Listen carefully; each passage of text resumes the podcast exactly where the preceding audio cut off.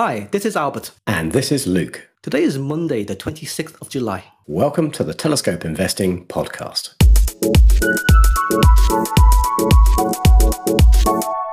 This week on the podcast, we're going to do a deep dive into CrowdStrike, one of the few companies in our 2021 model portfolio that we have not covered in detail yet. The other two are Disney and Intuitive Surgical. I'm not sure we need to do Disney because I think everybody knows about that one. Albert, it's always good to deep dive everything. We always figure out something new about a company. We should definitely do that at some point just to round out all 15. Okay, Luke, whatever you say, but they are a very big company with a lot of businesses to cover. Yeah, I saw a brilliant diagram on Twitter last year, which was like a map of Disney's holdings. And this thing was ludicrous. It was like looking at the geography of the US. I believe the map was in the shape of Mickey Mouse as well. That's right. Yeah, yeah, yeah, yeah. But today is CrowdStrike. And as you say, this is a core holding, one of our model portfolio picks. And you and I also have a stake. I did check on our allocations. I noticed you've only got 2% of your portfolio allocated today. I sneakily had a second nibble about three or four months ago. I'm now up to 4% stake. But you know what? A couple of our investing friends have even more than that. One of our buddies has got 7% of his portfolio in CrowdStrike. He must be pretty happy. They've done pretty well. I think we should use today's deep dive to challenge your 2%, Albert. See if we can convince you to increase to 4 as well. We'll see. But I only started investing in CrowdStrike, say, about seven or eight months ago. So I'm kind of building out my position. I don't like buying huge allocations of a stock in one go. I like to build it up over time as I build conviction in that stock. Exactly. And there's nothing like doing a telescope investing deep dive to build that conviction. Well, you mentioned that CrowdStrike has been a very solid performer in the model portfolio. Well, it's up around 34% since we picked it in January, about double the S&P over the same period. Yeah, no surprise. When we get to the financials, I think it will become clear why they're increasing so rapidly. But before we get to CrowdStrike, remember a few months ago, we had an episode called What We Don't Invest In? And we kind of mentioned that tobacco has been the best performing investment over the last century. And I saw some news recently that tobacco firm Philip Morris called for a ban on cigarettes within a decade. And CEO Jacek Olczak says the product should be treated like petrol cars, which are being outlawed in 2030. Well, it's very nice of him to give himself a timeline to get out of business, but I don't really see the business angle in this. What is the benefit for Philip Morris to have a ban on cigarettes? Yeah, it's a real poacher turned gamekeeper type situation, right? I get the impression they're now starting to pivot into products to get people off of cigarettes and to help with various conditions that are caused by smoking. That doesn't sound quite right to me. It sounds a bit like those pharma companies that sold the opioid drugs and the treatment for opioid addiction. Yeah, absolutely. And I stand by our comments in episode 30. I would not go near this sector with a barge pole. And it is interesting, I suppose, that if the direction of travel for cigarettes is to become illegal. At the same time, marijuana is slowly getting legalized across the US and in many European countries. I wonder if those two products do switch positions at some point. Yeah, I have a funny suspicion that Philip Morris has products to take the place of cigarettes should they be outlawed. Things like vaping and, as you say, marijuana. Yeah, well, it's a messy industry, not one I'd be interested in investing in. But let's turn the conversation to a sector we are both excited about cybersecurity. Yeah, so CrowdStrike is a cybersecurity company that is focused on endpoint security. So, what is endpoint security? Well, you can think of the antivirus software on your personal computer as one small part of that, but endpoints also include servers, mobiles, tablets, and IoT devices. Basically, anything that can be used to access information on a computer network. And CrowdStrike's mission statement sums up their approach to this market.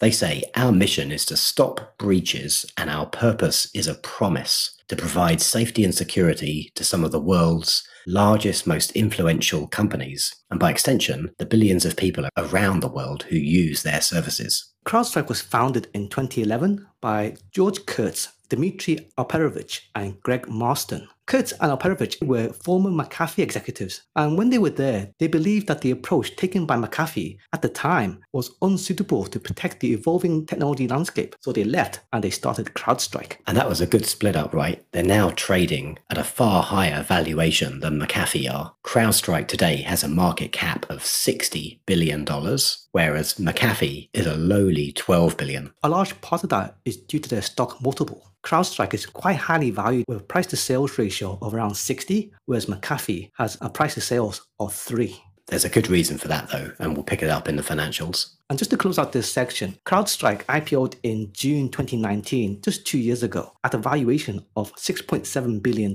which was considered quite high at the time. But when shares started trading, they jumped 87% above its IPO price. And today, their shares are just over four times that opening price. Rapid growth indeed, but definitely with the promise of more to come. We like to think about tailwinds at telescope investing. What are the key forces in society that are going to support the company and help them continue their growth trajectory? Well, the biggest one in this sector is just the increasing volume and cost of cyber attacks. There have been so many big news stories in the last few years. Yeah, probably too many to mention all of them, but we'll just mention a few of the more recent ones, or at least the most prominent ones. Just last week, news broke about the Pegasus spyware that was used to spy on thousands of people around the world. And smaller companies are not immune too. Garmin had a ransomware attack. It took them out of business for months. And even a few years ago, MyFitnessPal had a data breach and lost millions of customers' records. I'm sure that was very annoying for Garmin users, but probably not that critical, at least not to the wider economy. It annoyed my wife. She doesn't take a step out of bed without some sort of device tracking her steps. A more damaging cyber attack that happened recently was the Colonial Pipeline ransomware attack that happened early this year in April. Yeah, hackers gained entry into Colonial Pipeline's networks through a VPN account, and it seems that one of their employees had reused his password for another service, and that information was posted on the dark web. And then hackers using a credential stuffing attack managed to get access to this employee's account with Colonial. And also, JBS, a meat processing company, also suffered a ransomware attack. And I believe in most of these cases, the ransom was actually paid. In the case of Colonial Pipeline, the ransom was paid in Bitcoin and most of it has been recovered by the US government. Yeah, these ransomware attacks can be horrendous. Hey, my mum listens to this podcast and she's going to be scratching her head and asking what a ransomware attack is. Let's just explain it very briefly if you manage to have your computer systems accessed by an attacker, they'll basically install some software that encrypts all of your data and it can't be decrypted. They've got the decryption key. Uh, it's literally mathematically impossible for you to get access to your data without the hacker's help. And so they demand a ransom. As you say, Albert, they typically cryptocurrency, Bitcoin, and if you don't pay, you don't get the decryption key. And if you wait too long, they chuck it away. And unfortunately, these attacks are pretty indiscriminate. Even the Irish Health Service was snared a couple of months ago. That's an interesting one, though. The Conti ransomware group who did that were apparently demanding $20 million to restore services. However, it seems they had a bit of a crisis of conscience and unexpectedly gifted the health service the recovery software at no cost. I guess they realized they were putting patient lives at risk, and that wasn't their business. Well, it's funny that you mentioned business. Even though ransomware is a criminal enterprise, it's kind of run like a business. The hackers themselves are incentivized to unlock systems once the ransom is paid because they want victims to know that paying the ransom is an effective way to get your systems back. And I was doing some reading on this over the weekend. And did you know there's a term for phishing targeted at senior executives, such as CEOs and CFOs, called whaling? Yeah, I guess that blubber is expensive meat. And so typically the attacker is posing as maybe the CFO or another senior executive and then using that to try and persuade another executive to make a big mistake. Unfortunately, a lot of people are not very good with their passwords. They often use the same one on many sites and often give it away. You sent me a clip from the Jimmy Kimmel show interviewing people on the street, asking them what their password was. And a lot of them just told people on camera. It's pretty funny. Yeah. And you know, it's not just big businesses, everyone is potentially open to being hacked and ransomware attacks. You can take basic precautions yourself. But honestly, when's the last time you checked the firmware on your router? Alp, when did you last update your router? I can't remember, Luke, but I do update my computers quite often though. And your phones? And your microwave? Microwave, no, because I don't have one, but phones, yes. I bet there's some massively out of date device somewhere in your house connected to your Wi Fi network. I do have to ask, why would your microwave need to be connected to the internet? To download recipes, surely. What kind of dark age kitchen do you have? Right. Yeah, but you know, cybersecurity is no joking matter. But we recently did a risk review at a charity I sit on the board of, and I've just added cybersecurity to our list of risks. And I've actually recommended we take a look at today's company, CrowdStrike, for protecting our data. And I read a stat recently that unfortunately about 60% of small and medium-sized businesses that suffer a cyber attack go out of business within six months. So instead of paying these ransoms and having potential disruptions to their businesses, companies are now spending more on cybersecurity to make their IT systems harder to break into. And you know, the tailwind isn't just the increasing number and cost of attacks. It's the increasing number of devices that are connected to the internet. With Internet of Things, IoT, becoming prevalent, the number of endpoints is just increasing exponentially year over year. There were 31 billion IoT devices in 2020, and that's expected to grow to 75 billion by 2025. And again, the pandemic also had an effect. Remote working increased the number of employees accessing their company's systems from mobile devices, pushing companies to improve their IT infrastructure, including cybersecurity. And there's a good chance that remote work or the anywhere economy I think they're here to stay. Well, let's turn our lenses to leadership and have a look at the co founder and CEO, George Kurtz. So, as you said, George is ex McAfee and he's got nearly three decades of experience in the security space. He joined McAfee because he founded a company called Foundstone, and Foundstone was sold to McAfee in 2004, and Kurtz stayed on to eventually become their chief technology officer. As we mentioned earlier, Kurtz and a fellow colleague from McAfee, Dmitry Alperovitch, left and created CrowdStrike. Dmitry was the VP of Threat Research at McAfee, and then he became CTO at CrowdStrike. But he has since moved on to launch a non-profit focused on cybersecurity. And the third co-founder, Greg Marston, he was the CFO for CrowdStrike but he retired in 2015. We like to look at insider ownership. The big insider here is George himself, the remaining co founder. It looks like he's got just over 6% ownership in the company today, which is a decent level of insider ownership and definitely shows that his interests are aligned with shareholders. But it's worth noting that although he has 6% of the company's shares,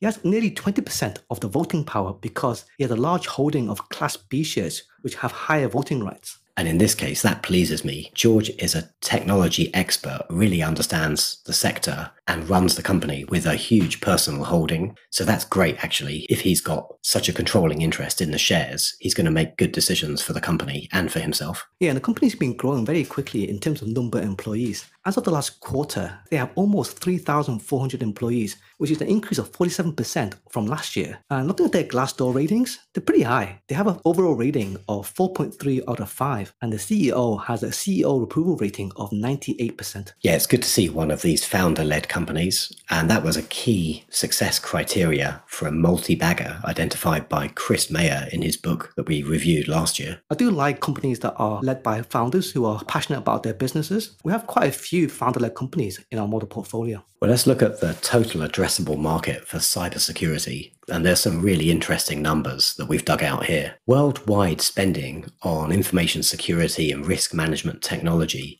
is forecasted to reach $150 billion this year, according to Gartner. But the cost of cybercrime is far higher. That's estimated to be $6 trillion and expected to grow to 10 trillion by 2025. That's a huge market, Luke. And I believe that market is larger than the global trade of all major illegal drugs. Yeah, it's crazy. No surprise that criminals are moving into this sector, pivoting their business models to take advantage of companies' underinvestment in cybersecurity. Let's have a closer look at what CrowdStrike actually offer. CrowdStrike is a cloud native cybersecurity platform meaning it was designed and built for the cloud. This is quite important because you don't need the multi million dollar upfront cost to build that infrastructure. And because the software runs on the cloud, they essentially have limitless scale and capacity. Their software as a service business model makes them hugely scalable, and it means they can operate this typical land and expand growth strategy where they target developers, often with a free trial, and then they grow within a company from there. I believe customers are allowed to try out CrowdStrike for free for 15 days before they have to sign on. And it's actually incredibly easy to deploy CrowdStrike within an organization. And many customers have been able to start using CrowdStrike across all their devices within a few days. CrowdStrike's security platform is called Falcon. Its logo is a falcon. Yeah, I quite like their logo. And CrowdStrike packages their services into modules, and customers can pay for the modules they need. And as their businesses expand, they can add modules as their requirements increase. This is the typical land and expand growth strategy. You noted that 61% of customers have four or more modules currently. Yeah, that was in the last year, and that number has been increasing quickly over the last few years. The real power of CrowdStrike's solution, though, comes from what they call their threat graph breach prevention engine. The threat graph works by monitoring the entire customer base and then using artificial intelligence, behavioral analytics, and human experts to predict where the next big threat will be. And this is where CrowdStrike gets its name. And it's basically crowdsourcing threat detection. And as you can imagine, this has massive network effects. Yeah, I mean, just to get a sense of the scale of the threat graph, in second quarter 2020, it captured 3 trillion high fidelity signals per week. And fast forward that to the end of last year, they were capturing 5 trillion per week. Massive increase. You can really see how attacks by cyber criminals are increasing. And another part of their business is their professional services, where you can hire them to research and handle a breach or investigate your current security posture. And this has proven to be an effective way to increase subscription rates. And I believe last year, every dollar earned through these services was converted into $5 of subscription revenue. Yeah, well, hey, you know, you hire a consultant, and if they can save you some reoccurring revenue at the same time, even better. What are you trying to say, Luke? Don't hire a consultant. well, if you are, make sure you're hiring an expert like CrowdStrike. Let's talk about their brand and reputation. Yeah, they run an annual cybersecurity conference called Fal.Con. That's very clever. I suspect the person who came up with that name gave themselves a big slap on the back. Do you think attendees get dressed up as birds of prey when they go to Fal.Con? Well, at this conference, they say it brings together the best business and technology minds to fight against today's sophisticated attackers and stop breaches. And last year was their fourth one. The guest speakers included Eric Yuan, the founder and CEO of Zoom Video, Stuart Butterfield, the CEO of Slack, and also for some reason, Lewis Hamilton, the Formula One driver. I'm not sure why he was there. Well, it does turn out uh, Mercedes AMG Formula One team is a CrowdStrike customer. I guess their F1 data, all of their analytics on performance, is super valuable and they need the best protection to look after it. If you say so, Luke. I have no idea about F1. Yeah, it occurs to me, I guess these criminal enterprises must be sending their own people to the FALCON conference as well. I assume they have security at Fal.Con and they don't let anyone in. As you say, an incentivized criminal would learn about CrowdStrike and how to break it. Yeah, CrowdStrike's engagement with their developer community is really key to their success, I think. And it's a common theme amongst many fast growing technology businesses. Twilio do the same thing with their Signal conference. Cloudflare have the Connect conference. DocuSign, Okta, Zoom, they all do this. Falcon is also approved by the US government. They have a product called Falcon for GovCloud, which is a FedRAMP approved cloud offering. And FedRAMP stands for Federal Risk and Authorization Management Program, which is a US government wide program for cloud security. Yeah, this was really big news for them quite recently with Joe Biden signing an executive order to prioritize cybersecurity for government agencies. However, cybersecurity itself is an inherently risky sector, and security breaches in cybersecurity companies can seriously damage customer perception and the company's reputation. And this initially happened to FireEye when it suffered a cyber attack in December last year, and its share price dropped around 15% on the day the news dropped. However, it turned out in probing their own breach, they discovered an even bigger attack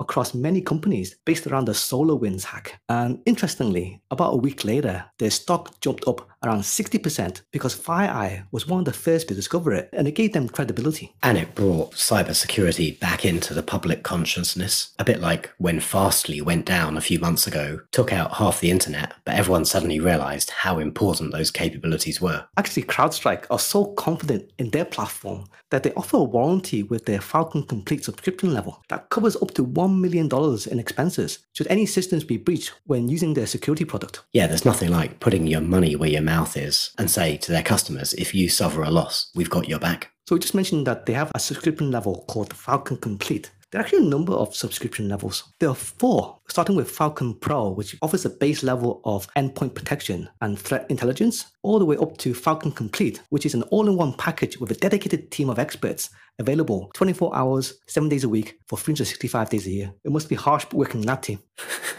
well, this model's working because they've got nearly 11,500 subscription customers, up from 6,000 just this time last year, and over half of Fortune 100 companies are customers of CrowdStrike's. And one important way that CrowdStrike has been able to grow its customer count is that CrowdStrike is the recommended endpoint protection platform for AWS, Amazon's cloud infrastructure. And just to illustrate how much of an effect this has had, in Q4 last year, annual recurring revenue transacted through AWS Marketplace grew 600% year over year, and transaction volume grew over 300%. Not many channels can deliver that kind of growth. Another area where they got a bit of a push was their alliance with Ernst & Young, the consulting company, and they announced that CrowdStrike Falcon was one of their preferred cybersecurity technology platforms. Kurtz started his career in accounting and he actually used to work for Ernst Young. I imagine that's the benefit of still playing golf with his ex colleagues.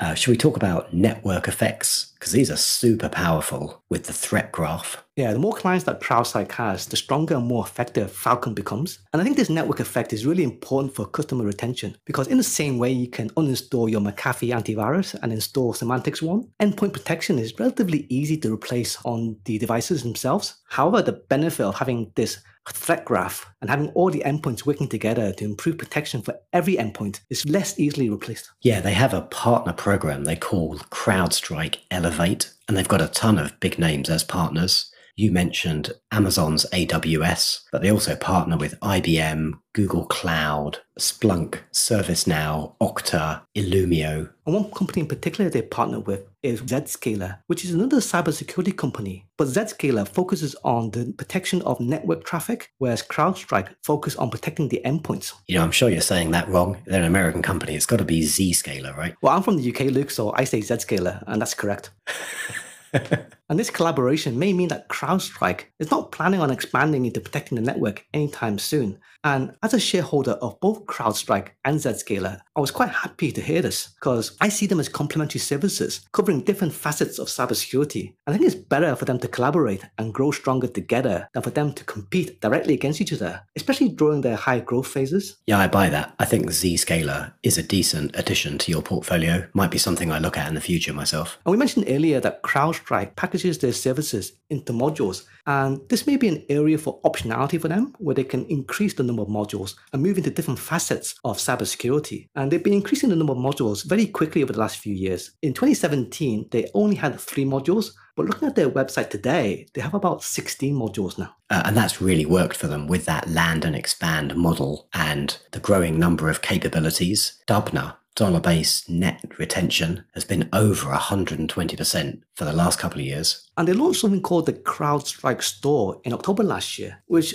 they say is an enterprise marketplace where you can discover, try, buy, and deploy trusted partner applications to extend your investment in the CrowdStrike Falcon platform. And these are modules created by CrowdStrike and also by their technology partners. And they're not just growing by developing new capabilities, they're also growing by acquisition. Quite recently, they announced the acquisition of a company called Humio, who are experts in log management, adding another $5 billion to their total addressable market. CrowdStrike has stated that this acquisition was made to improve their extended detection and response capability, or in short, XDR, which is more about automating threat detection and prevention and could be the next phase for cybersecurity. But the core capability of Humio is to log everything and answer everything in real time, which does sound like they're treading on the observability space, which is a space occupied by companies such as Datadog and Splunk. Yeah, that's a good segue into competitors generally, because as CrowdStrike increase their capabilities, they're starting to compete on more and more fronts with other companies. As you say, companies like Datadog and Splunk.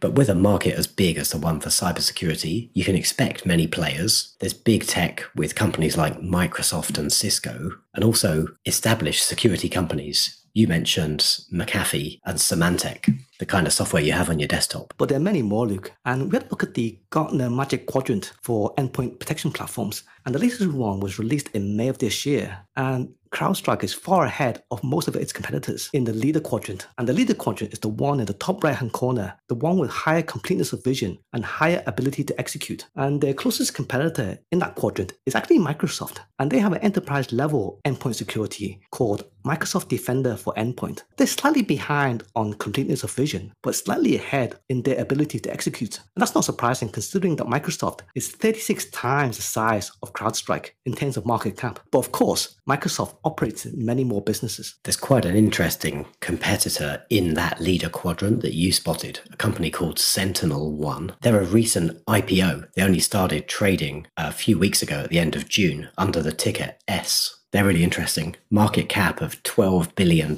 with that recent IPO. If you thought CrowdStrike had a high valuation with a price to sales of 60, Sentinel One amps it up again. They're currently trading at over 120. Yeah, I like the name of Sentinel One's platform, Singularity. And the differentiator for Sentinel One, it uses AI to automate threat detection and prevention and cuts down the number of cases that need to be investigated by human security teams. This may be one to look at in the future, Luke. Yeah, for sure. If you're building a bit of a portfolio in the cybersecurity space, could probably do worse than to consider Sentinel One. They're a bit too big already to be a hyper growth contender but still might be worth taking a look at on a future episode. Yeah, they're growing very quickly, but CrowdStrike themselves are no slouch. Looking at their financials, let me just summarize their financials by giving you two numbers. The total revenue compound annual growth rate from 2017 to 2021 was 102%, and the compound annual growth rate for their annual recurring revenue in that same period was 107%. They're basically doubling each year. Yeah, those are crazy numbers. And this is where we get to the high valuation. If your price to sales ratio is 60, but you're doubling your sales every year, it's not going to take you too many years for that number to come way down.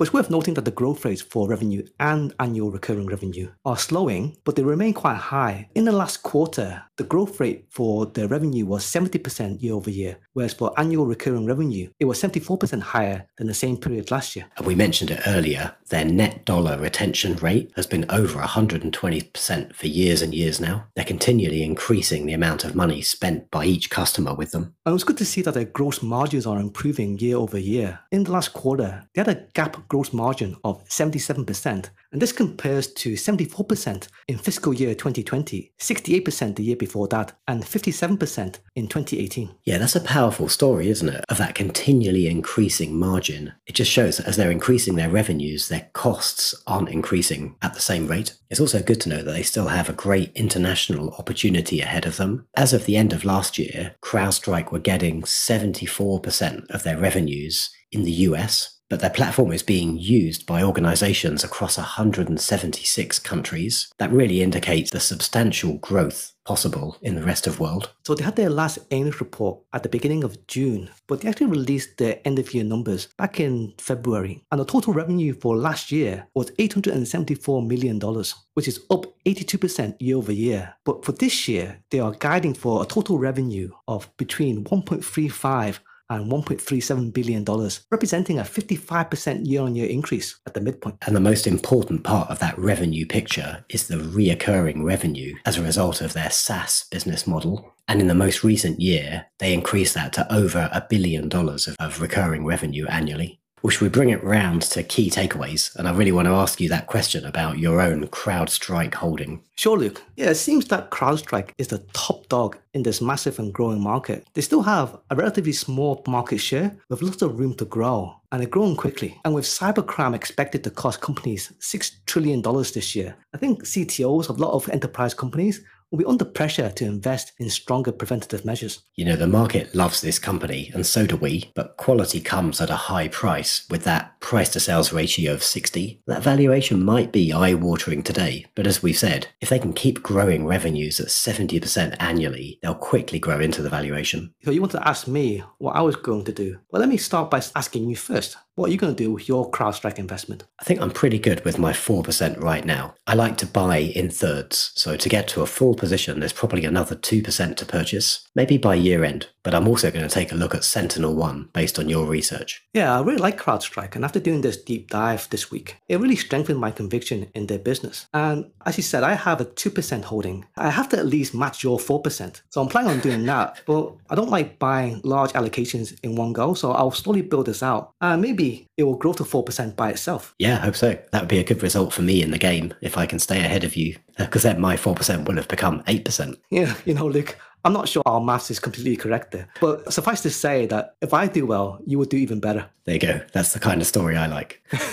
We're coming to the end of a long episode, but I think we should round this out with a quick reminder of some of the cybersecurity basics that we should all exercise to protect our own data. Yeah, I don't know where you pulled this from, but I think it's a good list. So I'll start off by saying the first thing you should do is to keep your software on your computers and your mobile phones up to date. Make sure you're using antivirus protection and your firewall there are great free versions available from Microsoft. Use strong passwords and, if possible, different passwords for different accounts. And maybe use a password management tool. The one I use is called 1Password. Wherever you can, enable two factor or multi factor authentication. And ideally, try and avoid using SMS. And I know two factor authentication is a pain to use, but remember, if it's a pain for you, it's more of a pain for the hacker. Back up your data regularly, ideally to an offline device. If you do get hit with a ransomware attack, at least you've got something to fall back on. And don't use a public Wi Fi without a VPN if possible, especially if you're accessing sensitive accounts such as bank accounts and personal data. So there's a ton of other things you can do to protect yourself, but there's some of the basics. Individuals like you and I don't need an enterprise scale solution like CrowdStrike, but some of these basics can make us much safer online.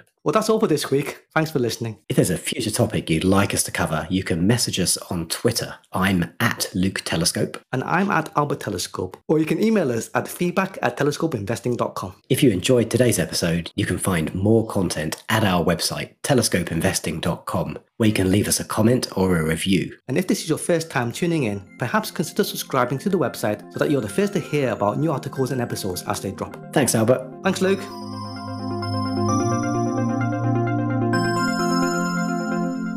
This podcast is for general information and is not a recommendation to act. Please seek independent investment advice before entering into any financial transaction. Entering into a transaction that involves securities or derivatives puts your capital at risk. Luke and Albert are not regulated by the Financial Conduct Authority or the Hong Kong Monetary Authority, and the companies mentioned in this podcast may be held personally by us. We can't be held responsible or liable for any action taken by a listener, and as ever, past performance is not a reliable indicator of future performance. Thanks and happy investing.